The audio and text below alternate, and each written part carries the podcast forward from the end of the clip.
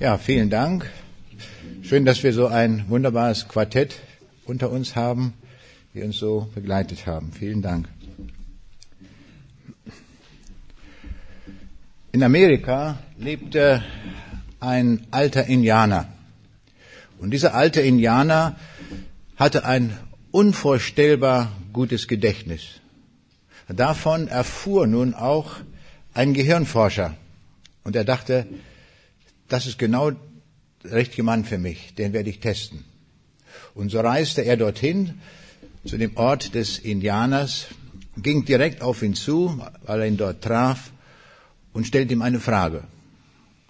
Was haben Sie genau vor einem Jahr gefrühstückt? Da sagt er, Eier. naja, denkt der Gehirnforscher, die essen jeden Tag Eier und dadurch fällt das gar nicht auf. Das war keine große Leistung. Und er reiste wieder ab. Aber es kam so, dass er genau ein Jahr später wieder an den Ort des Indianers kam und er traf ihn auch, ging auf ihn schnurstracks zu und sagte, aber wie? Da sagte der Indianer, weich gekocht. Da hatte er seinen Test nach einer zweimaligen Reise. Heute, morgen wollen wir uns auch mit einer Reise beschäftigen. Im, in der Bibel finden wir vier markante Reisegeschichten. Und zwar Reisegeschichten von Ausländern, die nach Israel gereist sind. Es gibt noch manche andere, andere Reisen, aber speziell solche Reisen, wo jemand vom Ausland kommt und ganz speziell mit einem Anliegen Israel besucht. Zwei dieser Geschichten finden wir im Neuen Testament. Es geht einmal um die Weisen aus dem Morgenland, dann der Kämmerer aus dem Mohrenland oder wie wir auch sagen, der Finanzminister von Äthiopien. Und dann haben wir die Reisegeschichte der Königin von Saba. Darüber haben wir beim letzten Gottesdienst vor einem Jahr gehört. Und dann ist noch die vierte Geschichte, das ist der syrische Hauptmann, der auch nach Israel reist. Und mit dieser Geschichte, die wir finden im zweiten Buch Könige, Kapitel 5, wollen wir uns heute Morgen beschäftigen. Wenn wir uns diese Reisegeschichten vergleichend ansehen, dann stellen wir fest, alle haben sehr aufwendige Reisevorbereitungen getroffen. Keiner von ihnen hatte eine Einladung bekommen, sondern jeder reiste dorthin auf eigenen Wunsch. Bis auf den Finanzminister hatten alle sehr großartige Geschenke mitgenommen, obwohl der Finanzminister vielleicht das meiste Geld hatte. Natürlich nicht, wenn es einer war, wie wir ihn haben. Aber zu damaliger Zeit sah das noch etwas anders aus, da hatten die noch viel Gold. Alle vier Reisenden fanden in Israel genau das, was sie gesucht hatten. Schauen wir uns diese Geschichte näher an aus dem zweiten Buch Könige, Kapitel 5. Ich beginne mit dem ersten Vers. Naaman, der oberste Heerführer von Syrien, war ein ausgezeichneter Soldat und Stratege. Er genoss hohes Ansehen und der König schätzte ihn sehr. Hatte doch der Herr durch Naaman den Syrern zum Sieg über die Feinde verholfen. Doch Naaman war aussätzig. Naaman war der Oberbefehlshaber des Heeres des Königs von Aram. Und das heißt, dieser Naaman war ein Aramäer.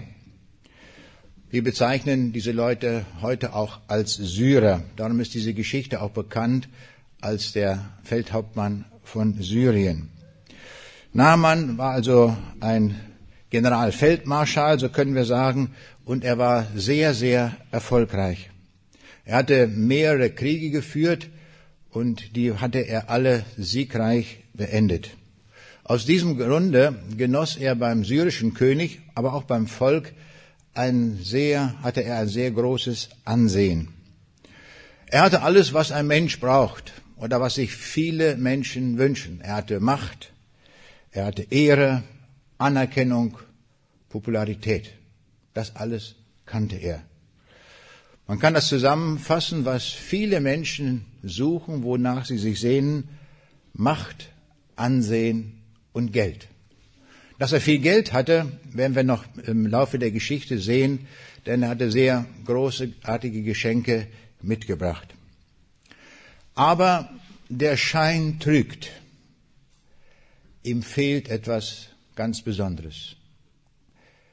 Er ist krank. Und zwar aussätzig. Aussatz war damals eine ganz schlimme Krankheit. Kein Arzt äh, konnte helfen.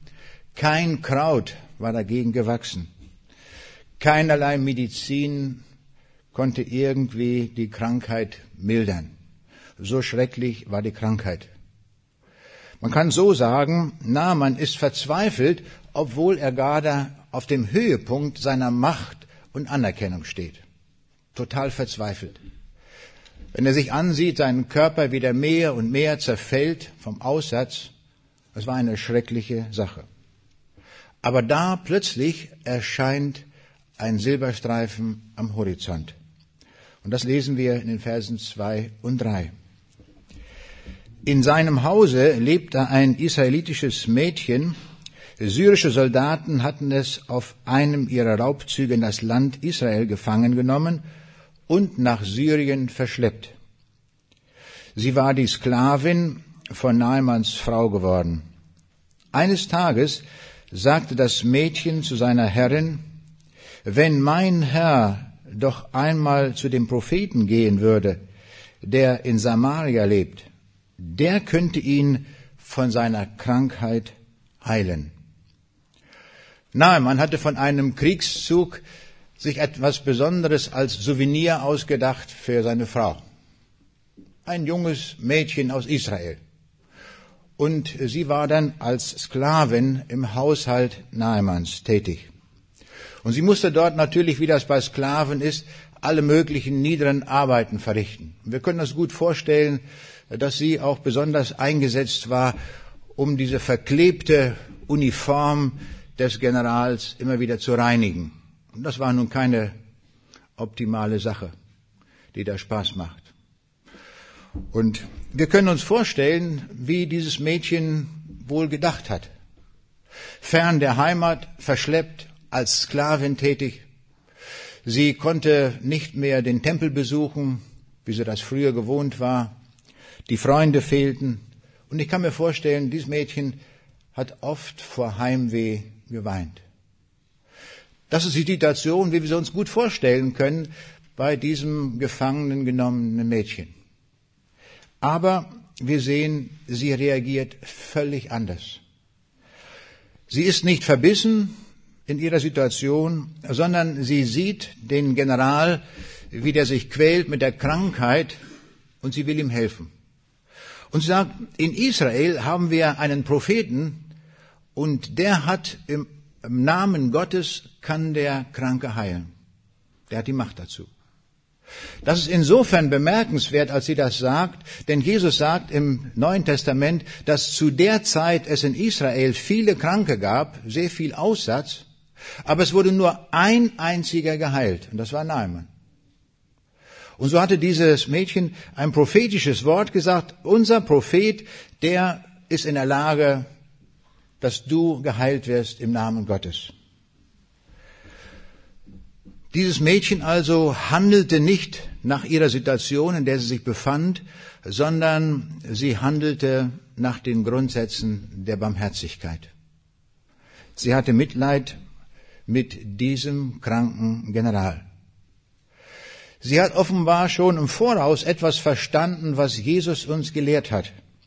Liebet eure Feinde und bittet für die, die euch verfolgen, damit ihr Kinder seid eures Vaters im Himmel. Und Jesus sagte in der Bergpredigt, Matthäus 5, Vers 7, Selig sind die Barmherzigen, denn sie werden Barmherzigkeit erlangen. Und in Jakobus 5, 4, äh, Vers 17 lesen wir, Wer da weiß, Gutes zu tun und tut's nicht, dem ist es Sünde. Das hat sie erkannt, schon zu alttestamentlicher Zeit. Ich weiß, was man an Gutem tun kann, und sie setzt das um. Pastor Kemner, hier der Gründer dieses Werkes, hat immer wieder gesagt von sich selber, Er sagt, wenn ich mein Leben betrachte, dann ist es nicht so sehr, dass ich schlimme Dinge getan habe, die Sünde sind, sondern er sagte, was mich bewegt in meinem Leben, sind die Dinge, wo ich wusste, Gutes zu tun und ich habe es nicht getan. Und der Satz ist bei mir hängen geblieben und habe ich mich wiedergefunden. Genauso ist mir auch ergangen. Wenn ich mein Leben zurückblicke, sehe ich, dass ich viele Dinge, die ich hätte tun können an Gutem, nicht getan habe. Und dieser Vers hier aus dem Jakobusbrief will uns dazu verhelfen, dass wir es tun.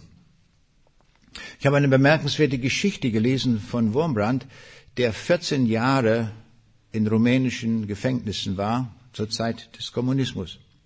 Und hat geschrieben folgende Geschichte. Eine Mutter befand sich in einem kommunistischen Gefängnis und die Peiniger haben die Mutter zu Tode gequält. Daraufhin ging die zehnjährige Tochter mit einer Rose zu dem verantwortlichen Offizier und hat ihm die Rose überreicht. Der war ganz erstaunt und sagte, warum gibst du mir diese Rose? Wo du, wo wir doch hier deine Mutter zu Tode gequält haben. Und da hat sie gesagt, meine Mutter hat mir etwas Wichtiges beigebracht. Sie hat gesagt, dass wir auch die Feinde lieben sollen dass wir von der Liebe niemanden ausschließen sollen. Und das möchte ich praktizieren und ich möchte Ihnen diese Rose geben. Ist dann bekannt geworden, dass dieser Mann durch diese Situation ihn völlig umgekrempelt hat und er hat sich auch zu Jesus bekehrt. Er sagte, wenn dieser Jesus so einer ist, der ein Leben so verändert, dann möchte ich zu ihm auch gehören. Ich finde das gewaltig an dieser Geschichte. So ein Mädchen überlegt sie das, eine Rose, sicherlich hat die auch ihren Preis, aber dass durch eine Rose ein Mensch, ein Sünder für den Himmel gewonnen wird, das ist gewaltig. Und das ist bei Gott möglich. Gott macht sowas möglich. Wir sehen, es gibt viele Möglichkeiten, die wir auch tun können, um anderen so das Evangelium zu bezeugen. Auch wie wir es eben in dem Zeugnis gehört haben, wo da dieser junge Mann einfach durch seine Strahlkraft auch ein Zeugnis für Jesus war. Es kommt also gar nicht auf die großen Worte an, die wir reden. Schauen wir uns weiter diese Geschichte an von Vers 4. Naaman ging daraufhin zum König und berichtete ihm, was das Mädchen aus Israel gesagt hatte. Der syrische König bestärkte ihn, den Propheten aufzusuchen und gab ihm ein Empfehlungsschreiben an den König von Israel mit. Naaman machte sich auf den Weg, er nahm sieben Zentner Silber, 70 Kilo Gold und zehn Festkleider als Geschenke mit. Das Schreiben an König Joram von Israel lautete, der Mann, der dir diesen Brief überreicht, ist mein Diener Naaman. Ich habe ihn zu dir gesandt, damit du ihn von seinem Aussatz heilst. Der syrische König war sehr daran interessiert, dass sein Generalfeldmann oder wie man ihn auch bezeichnen kann von seinem Titel her, dieser Obergeneral dass der gesund ist.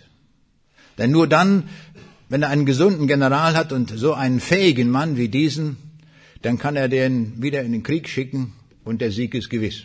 Also das war ein sehr wichtiger Mann für den König von Syrien. Und so hat er sich überlegt, was, wie kann ich das noch unterstützen? Und er fertigt ein Empfehlungsschreiben an, und zwar für den König von Israel.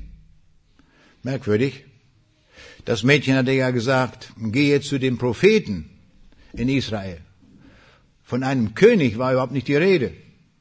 Wir sehen, wie das Ganze hier so mit Missverständnissen abläuft. Hier haben wir ein Bild für das menschliche Verhalten, wie wir es so oft beobachten. Die Heilung ist beim Propheten Gottes, wird ganz klar und eindeutig gesagt, und dann geht man zur verkehrten Stelle. Die Bibel ist so eindeutig und so klar, wo wir das Heil finden. Der Jesus sagt in Johannes 14, Vers 6, ich bin der Weg und die Wahrheit und das Leben. Niemand kommt zum Vater, denn durch mich. Und in Apostelgeschichte 4, Vers 12 lesen wir, in keinem anderen ist das Heil, ist auch kein anderer Name unter dem Himmel den Menschen gegeben, darin wir sollen selig werden. Das ist der Name, der rettet. Und alles andere können wir vergessen. Ist wertlos. Ich will es mal so ausdrücken, ist für die Katz. Egal, was wir da machen. Aber in diesem Namen Jesus finden wir alles. Und was machen die Menschen? Sie gehen zu falschen Quellen. Sie gehen irgendwo hin und lassen sich Ablass geben. Ist das nicht schrecklich? Wo Jesus gesagt hat, wer zu mir kommt, der, der hat das ewige Leben. Dann machen wir solch ein Zinnober holen uns dann Ablass. Kann man sowas machen? Meine Frau und ich, wir waren in Portugal gewesen und als wir dort unterwegs waren zu Vorträgen, da gab es plötzlich ein Schild, ein Hinweisschild nach Fatima. Nun da hatte ich schon von gehört, von diesem Wallfahrtsort. Und dann sagte ich zu dem Fahrer, können wir nicht mal einen Abstecher machen? Ich würde das mal so sehen. Ich habe da schon viel von gehört, was da eigentlich los ist. Was ist das eigentlich? Und kamen wir dorthin. Und da brannte ein Riesenfeuer. Und zwar wurde ich erinnert, ich hatte fast den Eindruck, das ist ein Höllenfeuer, was da brennt. Das war schrecklich. Ich denke, was, wie kann man hier so ein Feuer machen? Ganz merkwürdig. Und dann ging ich näher hin. Und dann konnte man ein paar Meter weiter Kerzen kaufen von über einem Meter Länge. Und dann gingen die Leute mit den Kerzen dorthin und dann warfen die das in das Feuer rein. Und das brennt natürlich, der Wachs, das geht natürlich, das geht hoch. Und da waren viele Leute, die haben immer das reingeworfen. Und das Ganze loderte. Ja, die Assoziation war mir, das ist ein Höllenfeuer. Wie schrecklich. Ich denke, was soll das bloß? Und dann ging ein Stück weiter und da hatte man eine Steinbahn aufgebaut. Ich weiß nicht, wie lang die war, ziemlich lang. Und da gingen die Leute auf Knien, rutschten die dorthin. Und manche hatten sich schon die Knien wundgerieben dann hatten sie Knieschützer rumgemacht, damit sie ja die Strecke voll zurücklegen konnten. Ich denke, was soll das bloß? Kennen die nicht das Heil in Jesus, zu dem man hingehen kann und seine Schuld bekennen kann und dann ist man frei? Das ist doch die Botschaft, die wir haben. Und was tun wir? Wir verändern die Botschaft hier und da immer wieder und machen etwas daraus, was den Menschen überhaupt nicht hilft. Die könnten sich die Knie wund laufen, dass das Blut nur so spritzt und sie hätten kein Heil und keine Gewissheit, weil sie nicht zur richtigen Adresse gehen. Und man staunt, wie viele das tun, wie viele zur falschen Adresse gehen. Viele wenden sich den Religionen zu. Ich war erschüttert, als ich neulich die Zahl hörte, dass es in Deutschland mehr Buddhisten gibt als Leute, die in Freikirchen beheimatet sind. Ich denke, was ist dann hier in Deutschland los? Dass wir solchen Religionen folgen und am Heil vorbeigehen. Das uns ja gegeben ist. Man kann in jeden Bücherladen gehen, fast würde ich sagen, und in die Bibel kaufen, hat man die Antwort. Schlägt auf, Johannes 14, Vers 6, und da sieht man, Jesus ist der Weg. Da haben wir es. Das haben wir dem Zeugnis auch so schön gehört dann hört das ganze Suchen auf, dann merken wir, das ist alles Makulatur. Und wenn wir bei Jesus angekommen sind, dann haben wir alles gefunden. Dann hat alles Suchen ein Ende. Dann sind wir am Ziel angelangt. Und das eigentliche Ziel werden wir dann erst noch sehen, wenn wir bei ihm angekommen sind. Und das wird ein Staunen geben, wenn wir das dann sehen werden.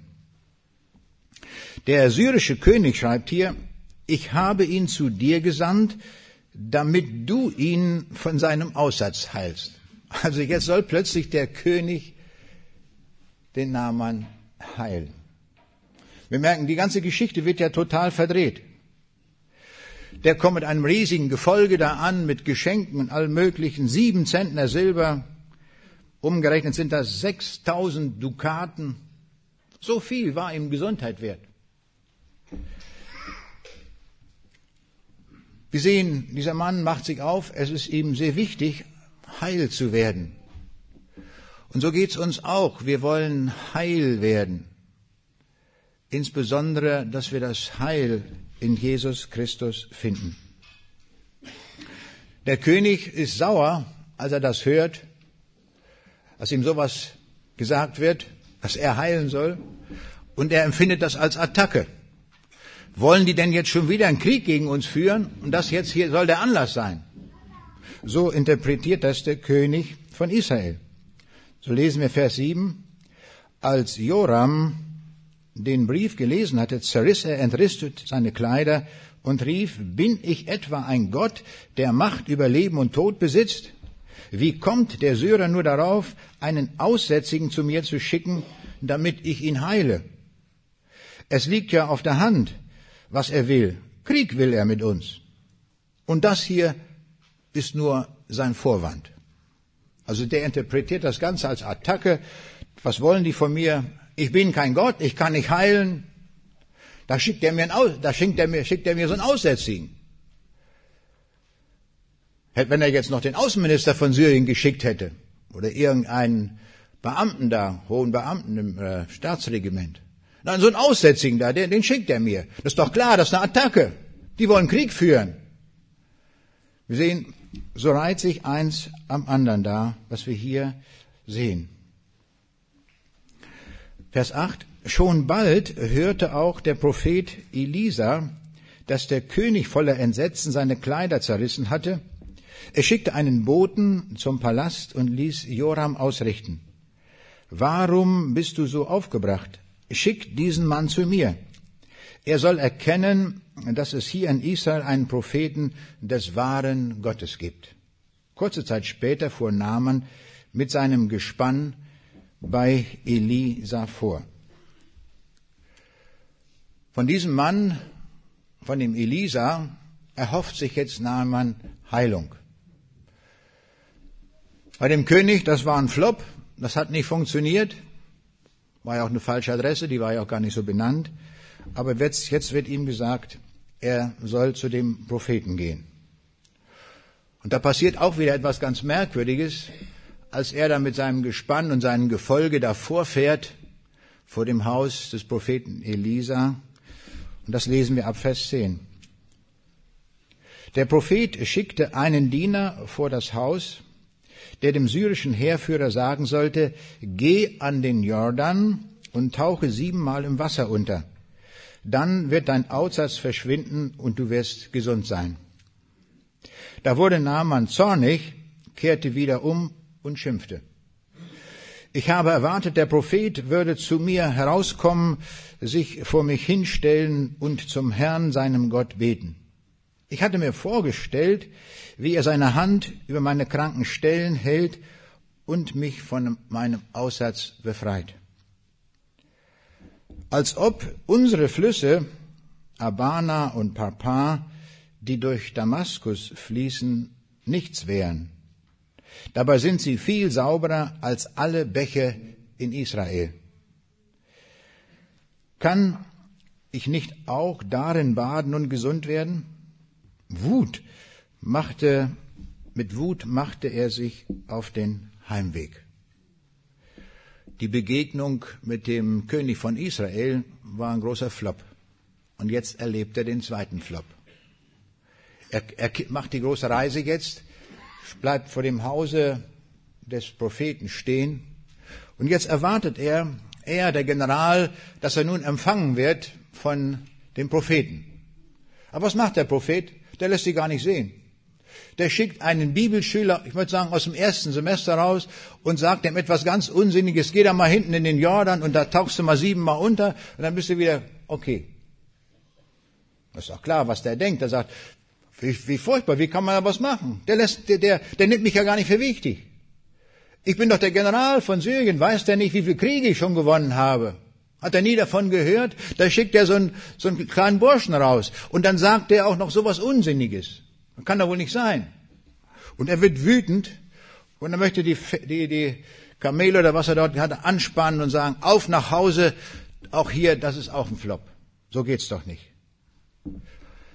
Was er erwartet hatte, war doch, dass wenn er dort vorsteht und jetzt mit seiner großen Generalsuniform aussteigt mit all den Orden dran, dass der Prophet erstmal aus der Tür kommt und eine Verbeugung macht und sagt, bitteschön, tritt ein in mein Haus und jetzt wollen wir erstmal eine gute Mahlzeit haben, du hast eine weite Reise gehabt, kriegst erstmal einen Tee und alles mögliche wird erst serviert und dann machen wir eine Audienz und dann erzählst du mal etwas und auch von deiner Krankheit und erzählen wir alles. Und dann kommt die große Zeremonie, dann werde ich dir die Hände auflegen und deine kranken Stellen bedecken und dann irgendwann, nicht wahr, dann wirst du gesund sein und dann wirst du, kannst du nach Hause gehen.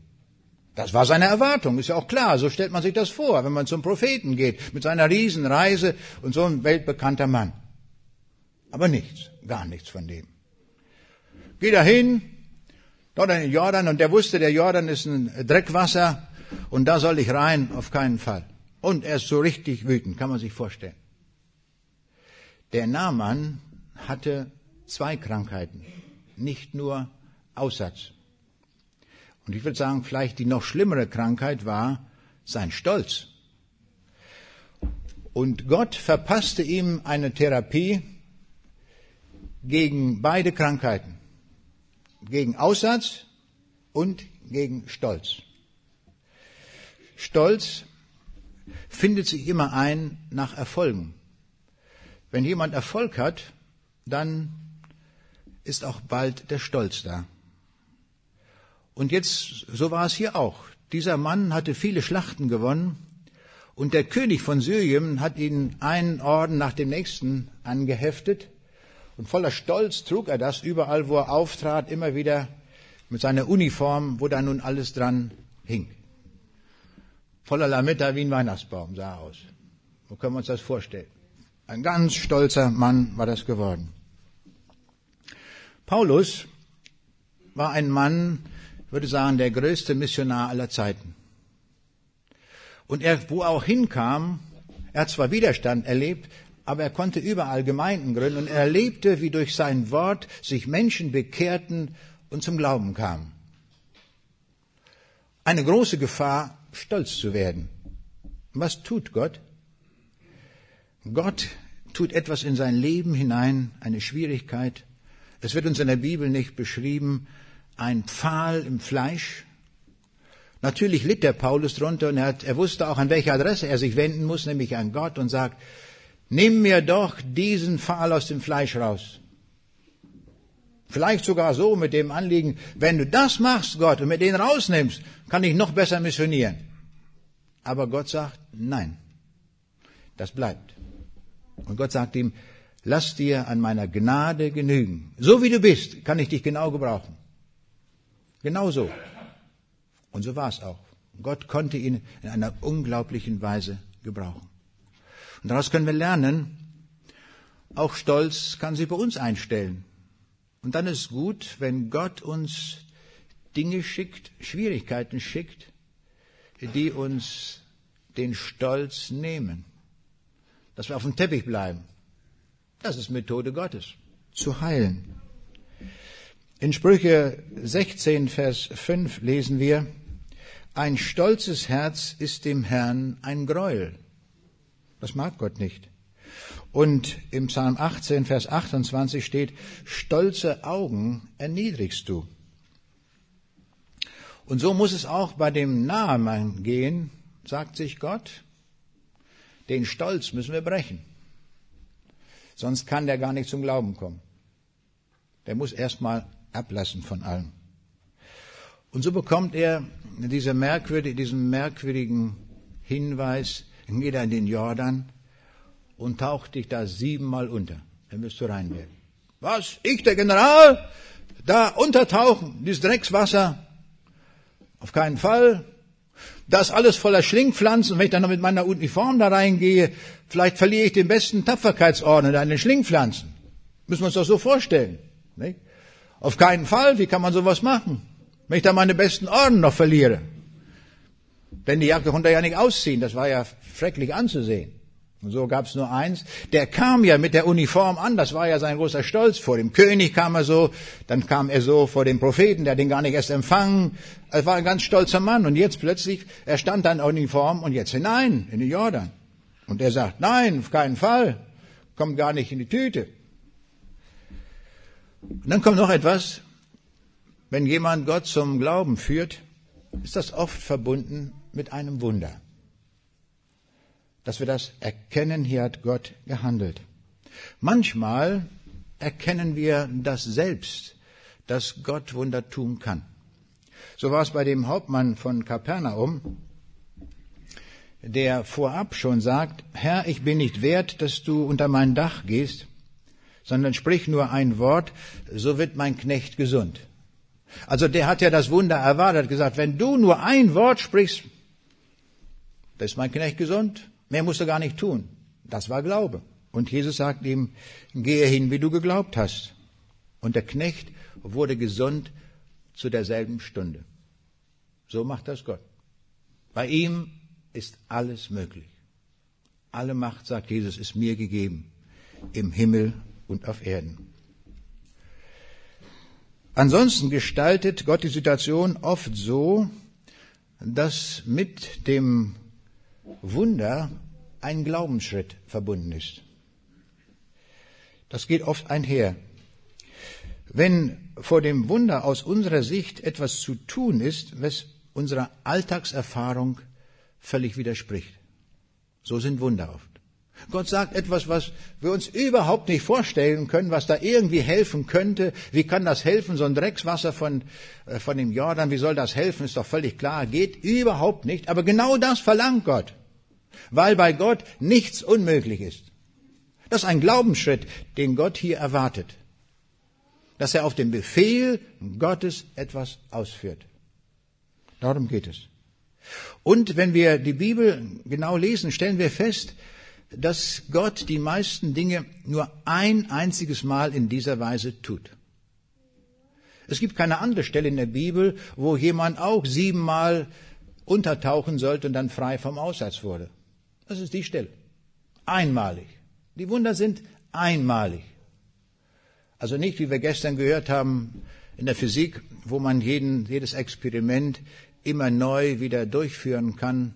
Das ist reproduzierbar. Dies ist nicht reproduzierbar, was Gott sagt. Wenn wir jetzt in den Jordan gehen würden, hätten irgendwas, weiß ich, was wir vielleicht irgendwo hätten, eine Krankheit, könnten wir siebenmal untertauchen, würde überhaupt nichts passieren. So ist das ja auch normal. Aber wenn Gott etwas sagt, was wir tun sollen, dann hat das genau die Wirkung, die er sagt. Ein Glaubensschritt. Als Mose unterwegs war in der Wüste, gab es das Problem, dass kein Wasser da war.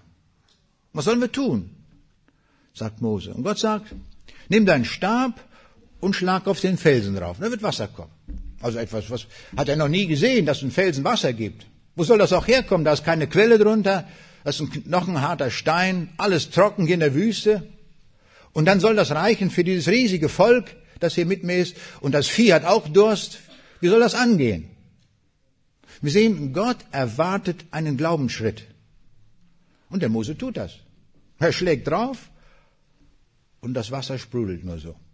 Etwas ganz Außergewöhnliches, was er tun soll. Und im Gehorsam, wo er das tut, da handelt Gott. Denn bei ihm ist ja nichts unmöglich. Wenn einer ein Universum schaffen kann, ist es für ihn kein Problem, da ein bisschen Wasser zu machen. Keine Frage. Und so ist das oft in der Bibel. Als Mose vor dem Roten Meer steht und mit dem Volk durchziehen soll, da sagt ihm Gott, jetzt nimm deinen Stab und schlag in das Wasser rein. Er wird sich teilen. Können wir tausendmal machen, es wird sich nichts tun egal welche Stelle im Roten Meer wir aussuchen. Es hängt zusammen mit dem Wort Gottes. Wenn Gott sagt, tu das genau, was wir sagen, dann wird es geschehen. Und das Wasser teilte sich. Und das ganze Volk konnte trockenen Fußes durchgehen. Ein Glaubensschritt, wie wir sehen.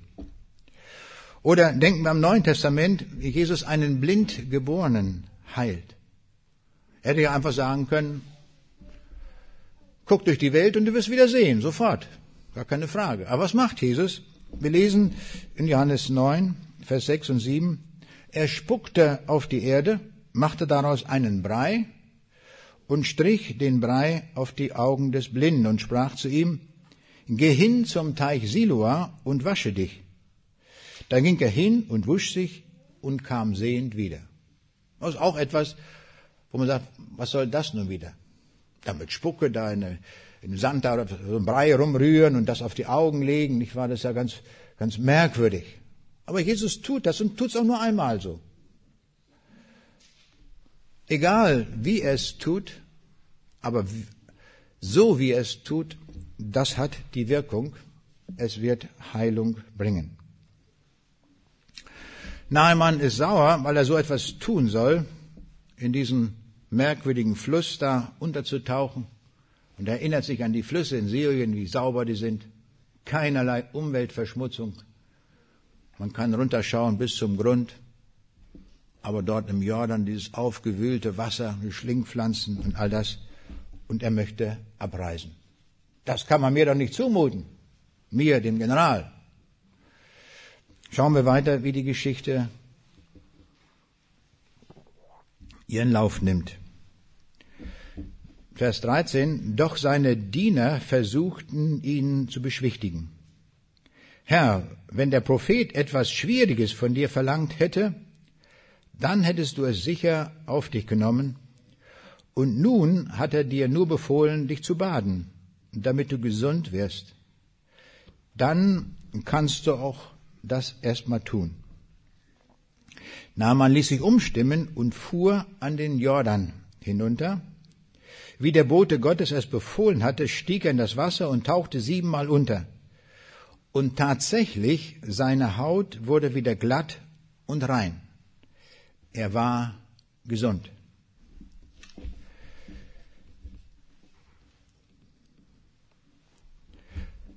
Die Knechte Nahemans waren es gewohnt, was der Hauptmann sagt, der General sagt, das wird getan. Unbedingt. Gerd, du kannst uns erklären, beim Militär, wie das ist. Nicht? Wenn man General ist, wenn der sagt so, dann gibt es keine Widerrede, es wird gemacht. Und das kannten diese Diener von den Namen natürlich auch. Wenn der General was sagt, das wird getan. Aber nicht hier. Jetzt sagen die, geben die dem General, melden sie Widerspruch an. Und sie sagen, probier's doch mal. Wenn dir etwas ganz Kompliziertes aufgetragen worden wäre, dann hättest du es doch getan.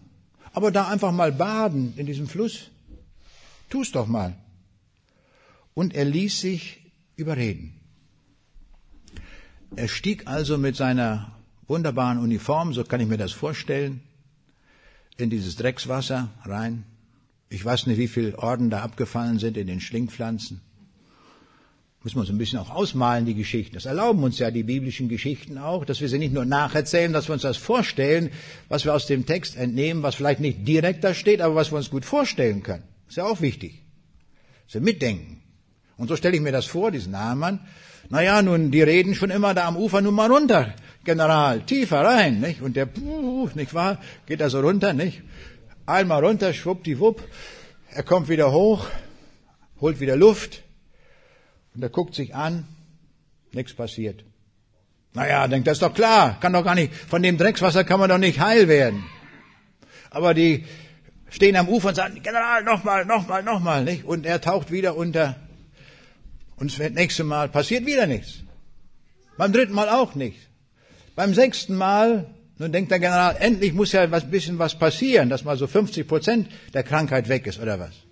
Aber nichts dergleichen. Beim sechsten Mal, der sieht noch genauso aus wie vorher. Da denkt er, naja, hast du sechsmal getaucht, du machst auch noch das letzte. Und er geht nochmal runter, kommt hoch und ist im selben Augenblick total rein. Kann man sich gar nicht vorstellen. In der Luther-Übersetzung steht, er hatte die Haut eines Knaben.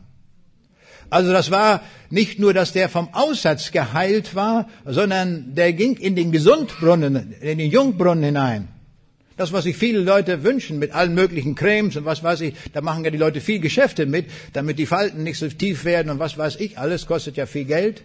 Und hier kriegt er das so einfach geliefert. Der taucht da mal rein und da hat die Haut eines Knaben. Ich kann mir vorstellen, das war ein altgedienter General mit viel Erfahrung und ich war, hat die Kriege da nicht war immer gewonnen. Der war richtig von der von der Sonne die Haut gegerbt mit tiefen Falten, nicht wahr? Auf einmal kommt er hoch und die sagen, junger General, was ist das denn hier? Die haben gestaunt, wie das geht. Plötzlich passierte das. Warum? Weil er genau das dann ausgeführt hatte, was ihm im Namen Gottes gesagt wird. Das war das Geheimnis. Das zu tun, was Gott sagt. Und ich glaube, das ist in unserer Zeit äußerst wichtig, wo wir ganz viele Ideen haben werden, die in die Welt gesetzt werden, dass wir uns ganz massiv, ganz genau an das Wort Gottes halten, was dort geschrieben steht und nicht abweichen.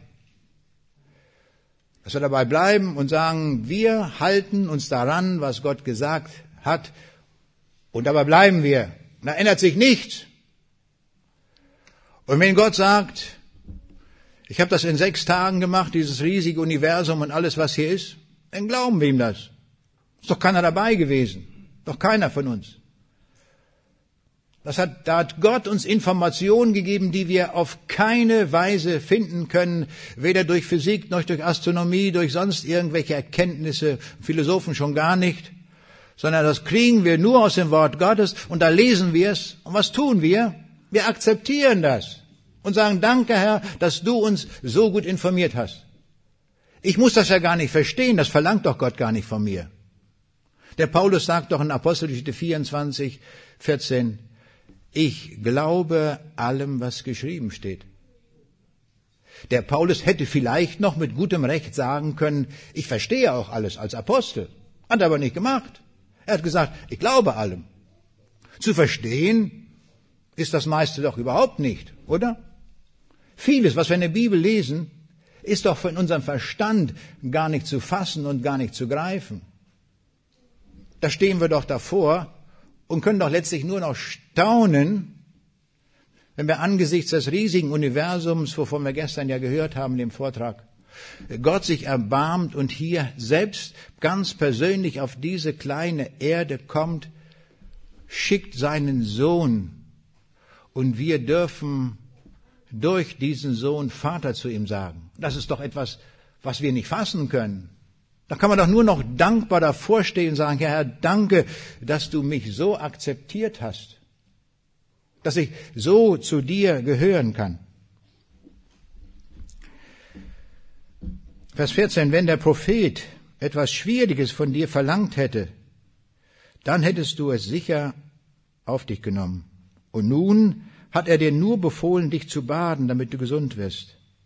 Dann kannst du es doch erst recht tun. Gott legt es an, dass wir das tun, was er uns sagt. Das ist sehr wichtig. Und was wir hier an dieser Geschichte auch sehen, wenn wir zum Glauben kommen, so haben wir es selber erlebt, auch in dem Zeugnis haben wir das so schön gehört, irgendwie benutzt Gott immer Menschen dazu. Gott führt das zusammen mit irgendwelchen Menschen, auch zum richtigen Zeitpunkt. Gott tut das zum richtigen Zeitpunkt. Und dann packt es uns und dann können wir durchstarten. Und das ist großartig, dass Gott das so macht. Und ich staune immer wieder, wenn ich unterwegs bin und mit Menschen in Berührung komme, die fern dem Evangelium sind und wie Gott irgendwie die Sache einfädelt mit anderen Menschen. Im vergangenen Monat war ich in Rothenburg ob der Tauber gewesen zu Vorträgen. Und da fiel mir auf, gleich nach dem Vortrag kam ein Schwarzer zu mir. Fällt ja gleich auf, nicht in der Versammlung hier. In Afrika natürlich nicht, aber bei uns. Und so kamen wir ins Gespräch und da war ein sehr freundlicher Mann. Er sagte, ich studiere hier an der Fachhochschule, aber 80 Kilometer weiter weg. Und ähm, äh, junge Leute haben mich hier mitgenommen. Ich bin mitgekommen. Ich sage, was halten Sie davon, was hier so gesagt wurde? Ja, sagte, kann man drüber reden, nicht? Naja, ich sage, das ist nicht genug, nicht? Man kann das auch annehmen, für sich persönlich, das gilt ja, das ist ja eine persönliche Botschaft, die Gott an uns richtet. Und dann sagt er, ja, das kann ich noch nicht. Da, so weit bin ich noch nicht. Ich sage, gut, kann ich verstehen. Dass man nicht gleich auf Anhieb am ersten Tag, aber ich sage, kommen Sie doch wieder. Ja, sagt er, ich werde höchstwahrscheinlich am Sonntag kommen. Na nun, am Sonntag guckte ich durch die Versammlung, wo ist der Schwarze? Der Schwarze war nicht da. Ich denke, der schwarze Mann hat irgendwie nicht geklappt. Aber dann war ich erstaunt, am Montag, das, am Montag war der letzte Tag, da kam er. Und dann äh, kam er auch zurück. Ich hatte eingeladen, dass man zurückbleiben kann zum Gespräch. Und nun waren einige geblieben und er saß nun auch da. Und dann, wie ich das immer so mache, ich nehme meine Bibel und erkläre den Weg, wie kann man diesen Jesus finden. Ein paar ganz grundlegende, zentrale Verse habe ich dann gelesen. Und dann habe ich gefragt, wollen Sie das annehmen? Und dann fing ich bei ihm an und er sagte, ah, kann ich noch nicht, kann ich noch nicht. Ich dachte, jetzt der letzte Tag, jetzt hilft das nicht zu sagen, nächste Woche. Jetzt muss man das überlegen, ob man das schafft oder nicht. Und dann fragte ich ihn, ich sage, was ist der Grund? Was, was hält Sie zurück?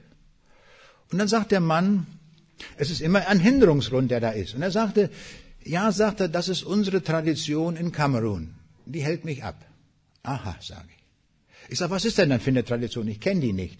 Ja, sagt er, bei uns ist so, in der Familie, wir sammeln die Schädel unserer Vorfahren. Und dann von Zeit zu Zeit opfern wir diesen Schädeln Ziegen.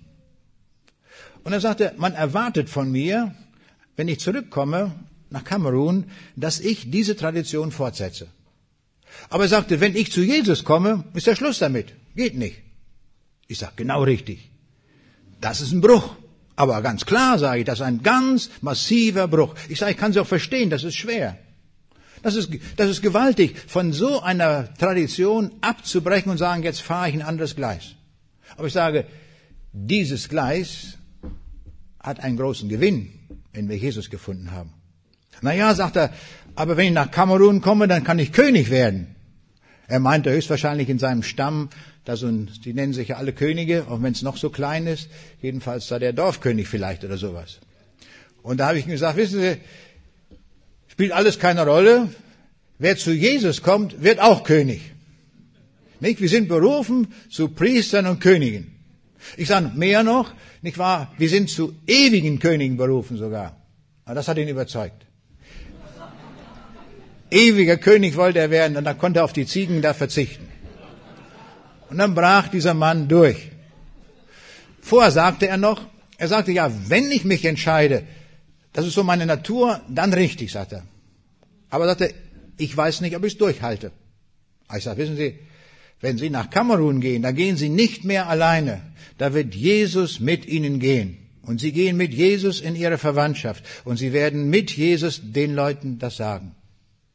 Und Sie werden denen, die da Ziegen opfern, auch von Jesus sagen. Und die können genauso wie Sie die Tradition abbrechen und auch ewige Könige werden. Wir kriegen eine Krone, eine ewige Krone. Das hat ihn überzeugt und dann hat er mit ganz großer Inbrunst das Fest gemacht und gebetet. Und ich habe ihm versprochen, ich werde für ihn weiter beten. Ich habe ihn auf meine Gebetsliste getan.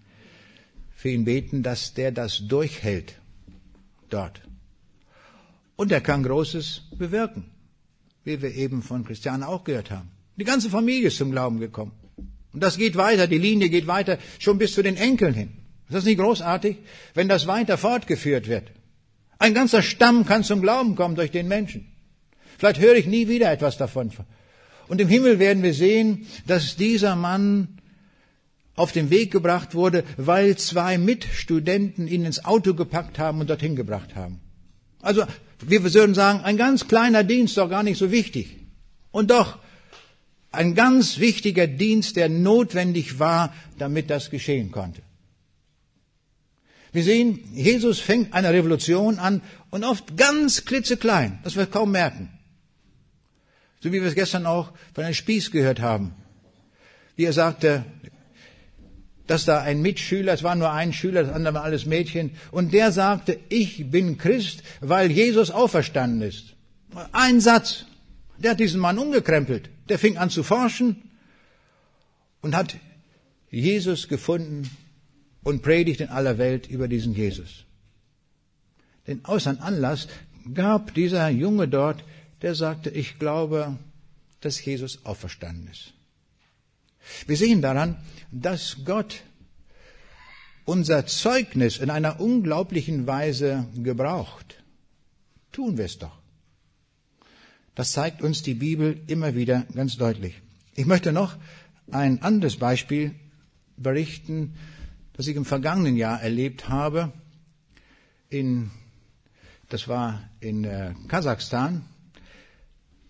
Der Gerhard war auch mit, auch der Harry. Wir machen ja viele Reisen immer auch gemeinsam. Und da waren wir dort in einer Gemeinde, hatte einen Vortrag. Es ging um das Thema Leid und Tod. Warum gibt es das in dieser Welt?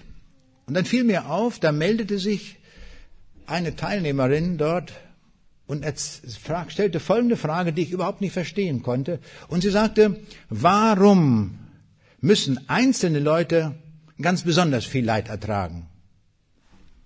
Habe ich auch keine Antwort drauf. Naja, ich weiß nicht, wie ich das beantwortet habe. Jedenfalls fiel mir das auf. Ich dachte, da muss irgendwas im Hintergrund sein, dass sie das so formuliert hat.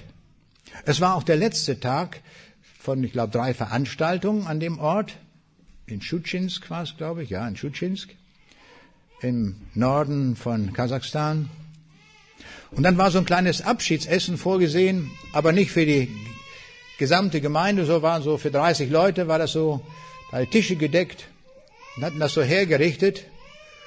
Und dann, der Gerhard und ich, wir kamen ein paar Minuten zu spät, die saßen alle schon da und wir guckten, wo gibt's noch freie Plätze. Und da sahen an einem Tisch waren noch gerade zwei freie Plätze. Naja, war die einzige Möglichkeit, sich irgendwo noch hinzusetzen und wir setzten uns dann dazu. Und da saßen zwei Frauen an dem Tisch.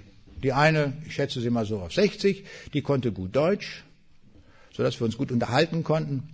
Und die andere, die Sveta, die konnte nur Russisch. Aber das ging dann gut. Sie hat dann immer übersetzt, so konnten wir uns dann auch unterhalten. Und jetzt äh, kamen wir so ins Gespräch über das Leben und über all die Dinge.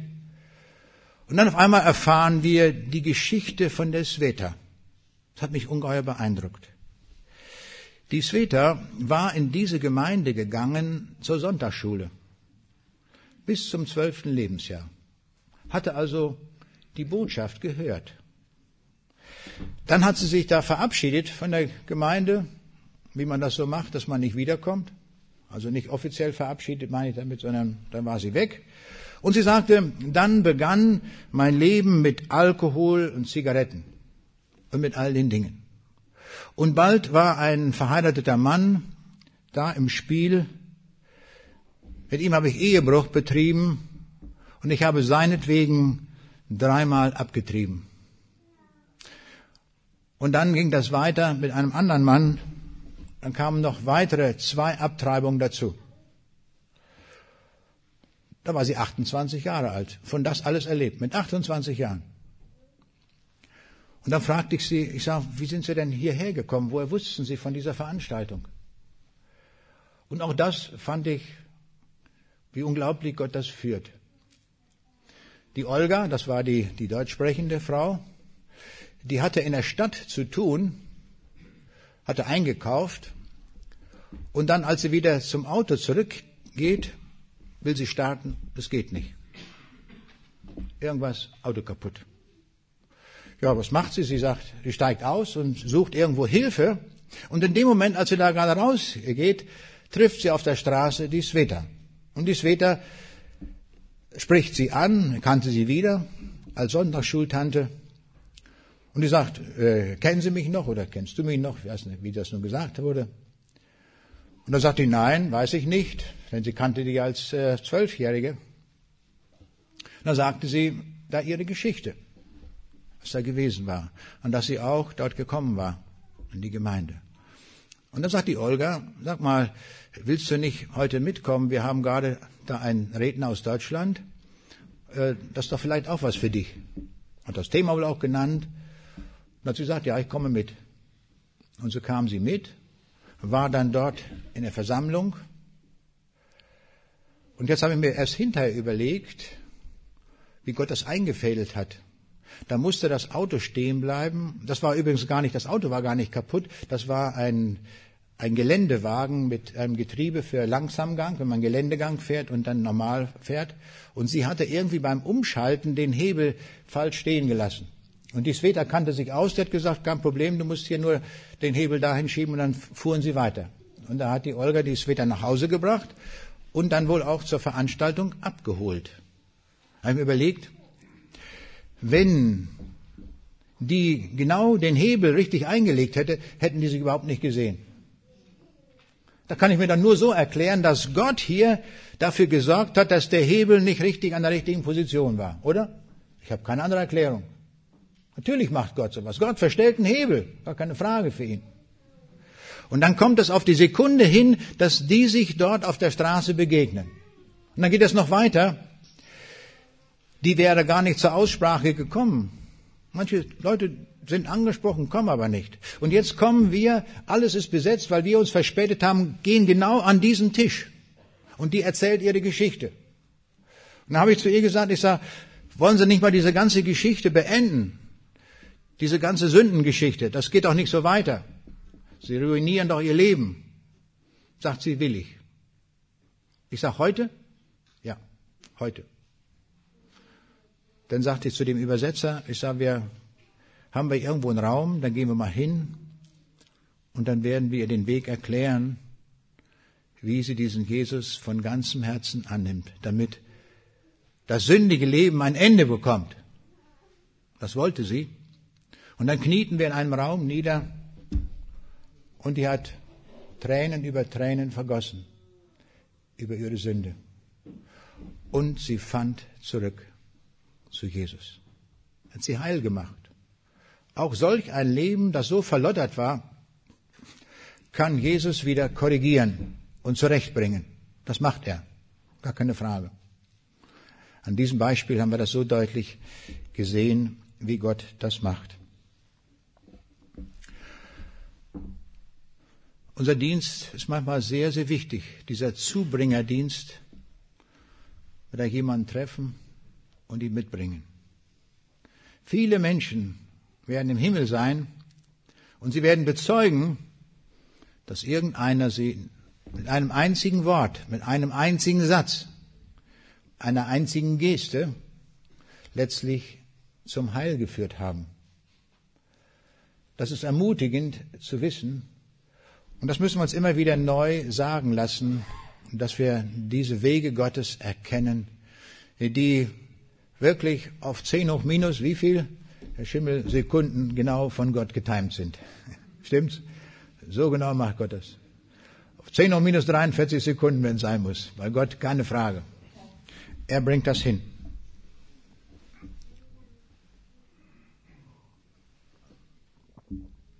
Vers 15. Da ritt er mit seinem ganzen Gefolge zum Propheten zurück und bekannte ihm, jetzt weiß ich, dass es nirgends auf der Welt einen wahren Gott gibt, außer in Israel. Nimm darum ein Dankesgeschenk von mir an. Doch Elisa wehrte ab, so gewiss der Herr lebt, dem ich diene, ich nehme keine Geschenke. Naaman versuchte mit allen Mitteln ihn zu überreden, aber ohne Erfolg. Der Naaman sehen wir hier, er war zum Glauben gekommen, stolz gebrochen, heil geworden, Gott gefunden. Und er sagt, das ist ein Bekenntnis, daran erkennen wir das, der Gott Israels ist der einzige wahre Gott. Dem will ich dienen. Und er wird dankbar. Vers 15, nimm darum ein Dankgeschenk von mir an. Doch Elisa wehrt ab. So gewiss der Herr lebt, dem ich diene, ich nehme keine Geschenke. Naaman versuchte mit allen Mitteln ihn zu überreden, aber ohne Erfolg. Der, der einen ganzen Wagen voller Geschenke, was, was soll der zu Hause mit dem vielen Silber und dem vielen Gold? Kann hier bleiben, gar keine Frage, ich bin so ein reicher Mann. Aber der Prophet sagt, nein. Das, was Gott tut, ist Geschenk. Das Heil können wir nur als Geschenk annehmen, überhaupt nicht anders. Und das wird hier auch deutlich. Der Teufel, der nimmt viel Geld. Wenn jemand zum Wahrsager geht, dann muss er ordentlich bezahlen und wird vollgestopft mit Lügen. Der geht mit Lügen nach Hause und muss noch Geld dafür bezahlen. Und Gott gibt die Wahrheit, gibt das ewige Leben und sagt, es kostet nichts. Ist doch eindeutig, wohin wir uns wenden, oder? Ich verstehe nicht, warum Menschen dann sich an die falsche Adresse wenden. Und die große Gefahr, wenn man zu solchen Quacksalbern geht und Wahrsagern, man verkauft seine Seele dort und gewinnt nicht das ewige Leben. Dieser Mann wird dankbar. Wir kennen die Geschichte aus dem Neuen Testament, wo da zehn Aussätzige waren, die Jesus heilt, aber nur einer kehrt um und dankt. Auch ein Zeichen, wie wir Menschen uns oft verhalten. Wir sind undankbar. Aber einer kehrte um. Der Nahemann ist auch so einer. Er kehrt um und will Dank sagen. Das will auch Gott. Epheser 5, Vers 20 sagt, Dank Gott dem Vater alle Zeit für alles in dem Namen des Herrn Jesus Christus. Jetzt kommt er zurück zum Propheten. Er ist heil, der Stolz ist gebrochen. Jetzt schickt der Prophet nicht mehr einen Bibelschüler raus. Jetzt kommt er wirklich selbst. Er ist wirklich doppelt heil geworden.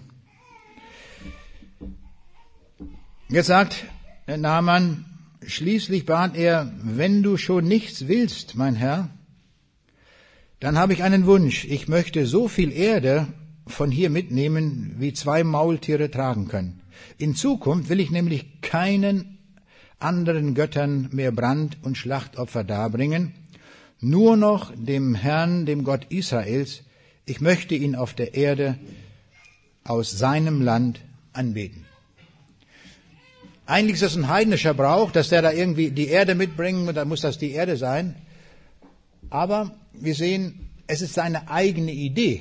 Hat ihm nicht jemand gesagt, mach da mal diese Erde und wenn du dann noch irgendwas da so machst. Nein, nein, das war seine Idee. Er sagte, ich habe hier in Israel diesen Gott gefunden und äh, seine Idee war, dann muss ich auch die Erde mitnehmen hier von Israel und dann werde ich dort einen Altar bauen und da werde ich opfern. Das Besondere an dieser Geschichte hier, was wir hier sehen, ist, dass äh, der Prophet dem auch zustimmt, weil es seine Idee, eine Idee des Glaubens war, weil er damit bezeugen wollte, das ist mein Gott. Das müssen wir auch wissen im Handeln Gottes, dass Gott manchmal auch ganz ungewöhnliche Gebete erhört und auch ganz ungewöhnliche Handlungsweisen akzeptiert. Einer unserer Pastoren erzählte neulich etwas, was mich sehr beeindruckt hat. Er sagte, ich war 14 Jahre alt und habe alles abgelehnt, was mit Christentum zu tun hat. Er ging in keine Kirche und war sehr reserviert allem Christlichen. Als er 14 Jahre war, sagte er, hat er dann zum allerersten Mal gebetet. Zum allerersten Mal. Er hat uns auch erzählt, wie das kam. Es war die Zeit, wo Turnschuhe für junge Leute sehr wichtig waren. Und dann hatte er bei Karstadt ein paar Turnschuhe ausfindig gemacht, die ihm außergewöhnlich gut gefielen. Kosteten damals schon 180 Mark. Also schon ein Preis.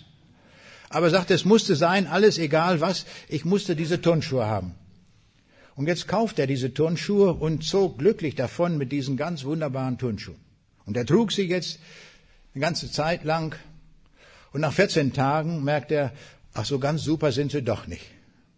Und dann kam auf die Idee, oh, ich werde die zurückbringen. Ich werde die umtauschen oder mir das Geld zurückgeben lassen. Naja, er guckte sich die an, die waren schon getragen, die waren doch recht gebraucht. Und so fing er an, sie zu reinigen und zu säubern. Und so gut er es konnte. Und er sagt, ich fuhr dann mit der Bahn von Salzgitter nach Braunschweig. Und in Braunschweig angekommen, sah ich so richtig, die sahen doch nicht mehr neu aus. Und dann bin ich in den Kaufhof gegangen, sagt er, und habe mir da eine Paste gekauft, um äh, die zu wienern und auf neu zu machen. Und auf der Toilette habe ich das dann alles gemacht. Und als ich mir die ansah, sagt er, die waren immer noch nicht wie neu. Das war nicht hinzukriegen. Und da sagt er, da habe ich zum allerersten Mal gebetet. Da hat er gesagt, Gott, gib doch, wenn ich jetzt zu Karstadt gehe und die umtauschen will, dass die das auch wirklich machen.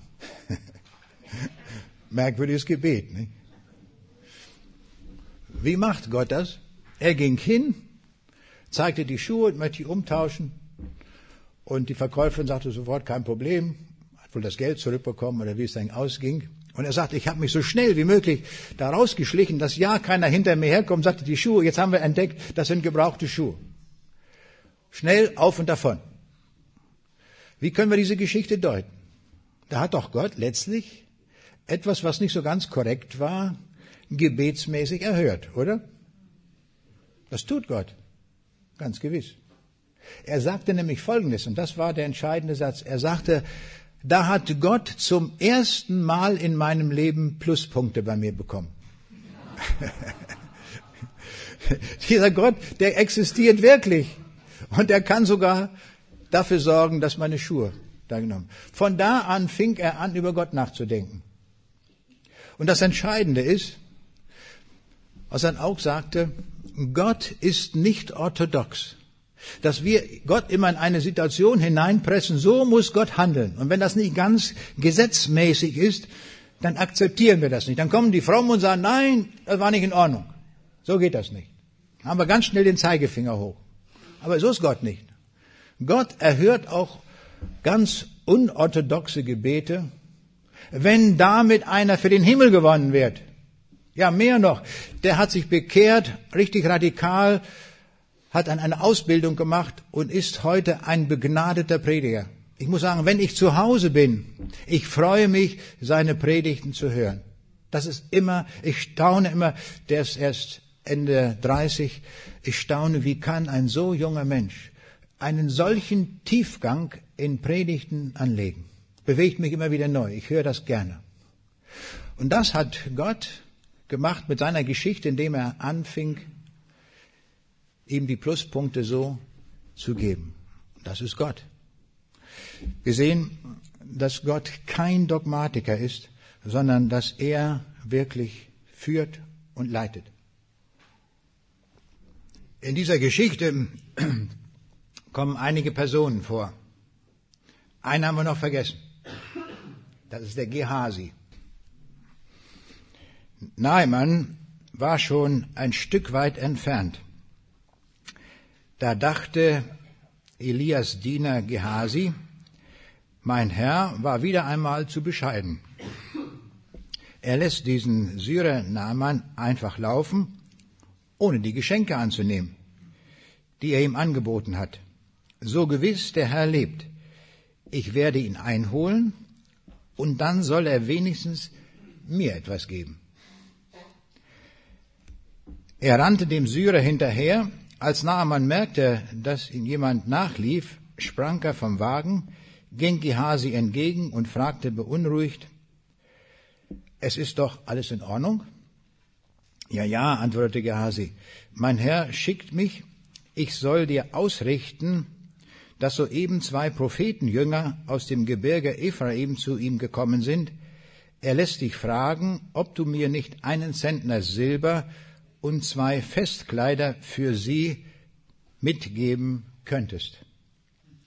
Erfreut sagte Naaman, ach bitte, nimm doch gleich zwei Zentner.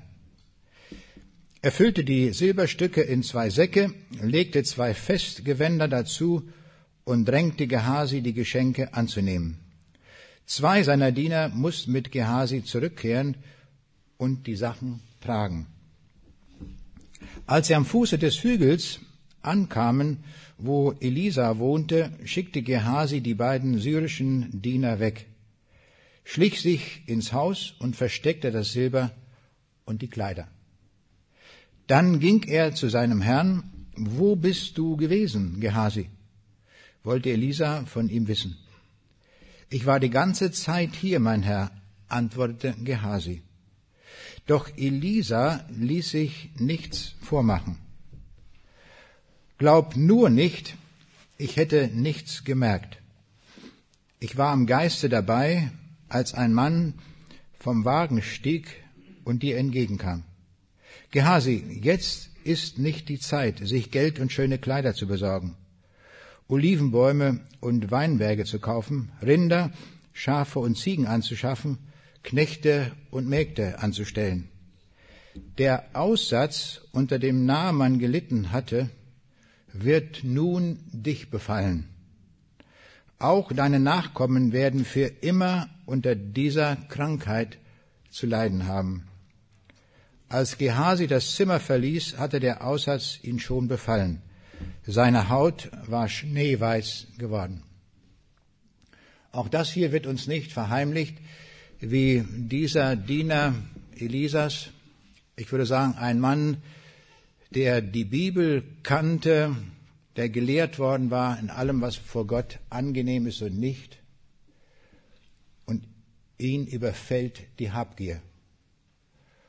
Und das beginnt mit der Lügerei, dass er sagt, ja, da sind zwei Propheten gekommen und die müssen wir noch einkleiden und da braucht der Prophet noch Geld. Und so geht die Lügerei los. Aber im Namen Gottes kann Elisa ihm dann sagen, du hast gelogen. Es stimmt nicht.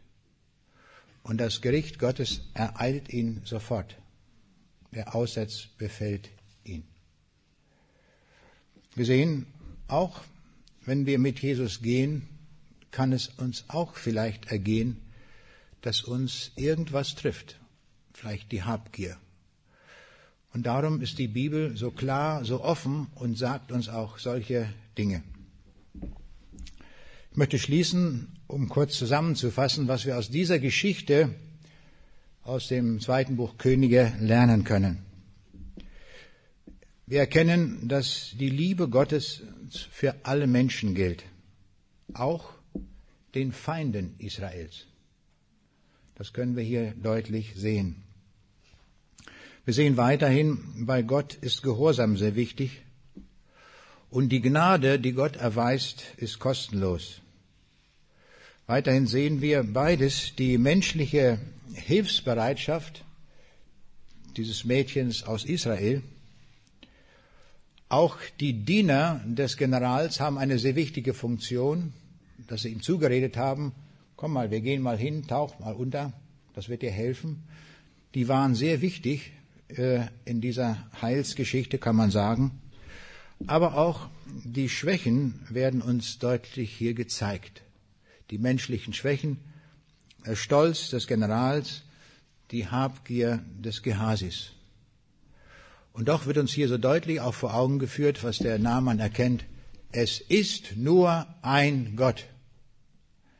Alles andere, was in dieser Welt verkündigt wird, sind alle Götzen.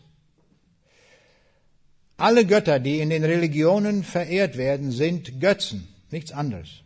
Das müssen wir so deutlich sagen. Auch in einer Zeit, wo alle Religionen als gleich hingestellt werden, bleibt dieses Zeugnis, das wir von der Bibel her zu bezeugen haben.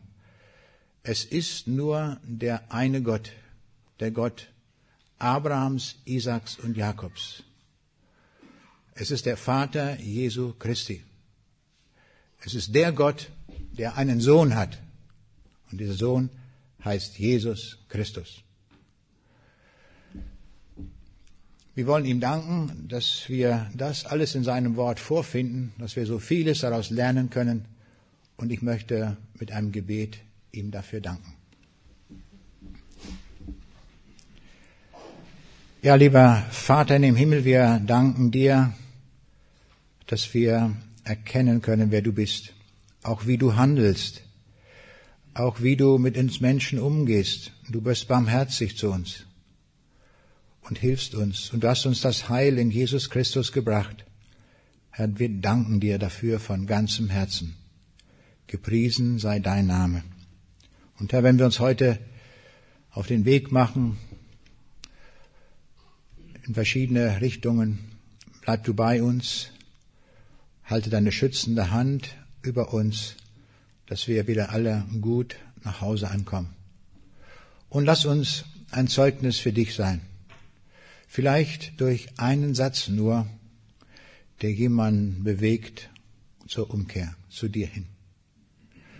Herr Jesus, lass es doch so sein, dass unser Leben dazu dient, dass einmal einige mehr im Himmel sind, weil wir über diese Erde gegangen sind und weil du uns zu deinem Zeitpunkt gerufen hast. Herr Jesus, nimm Dank dafür. Amen.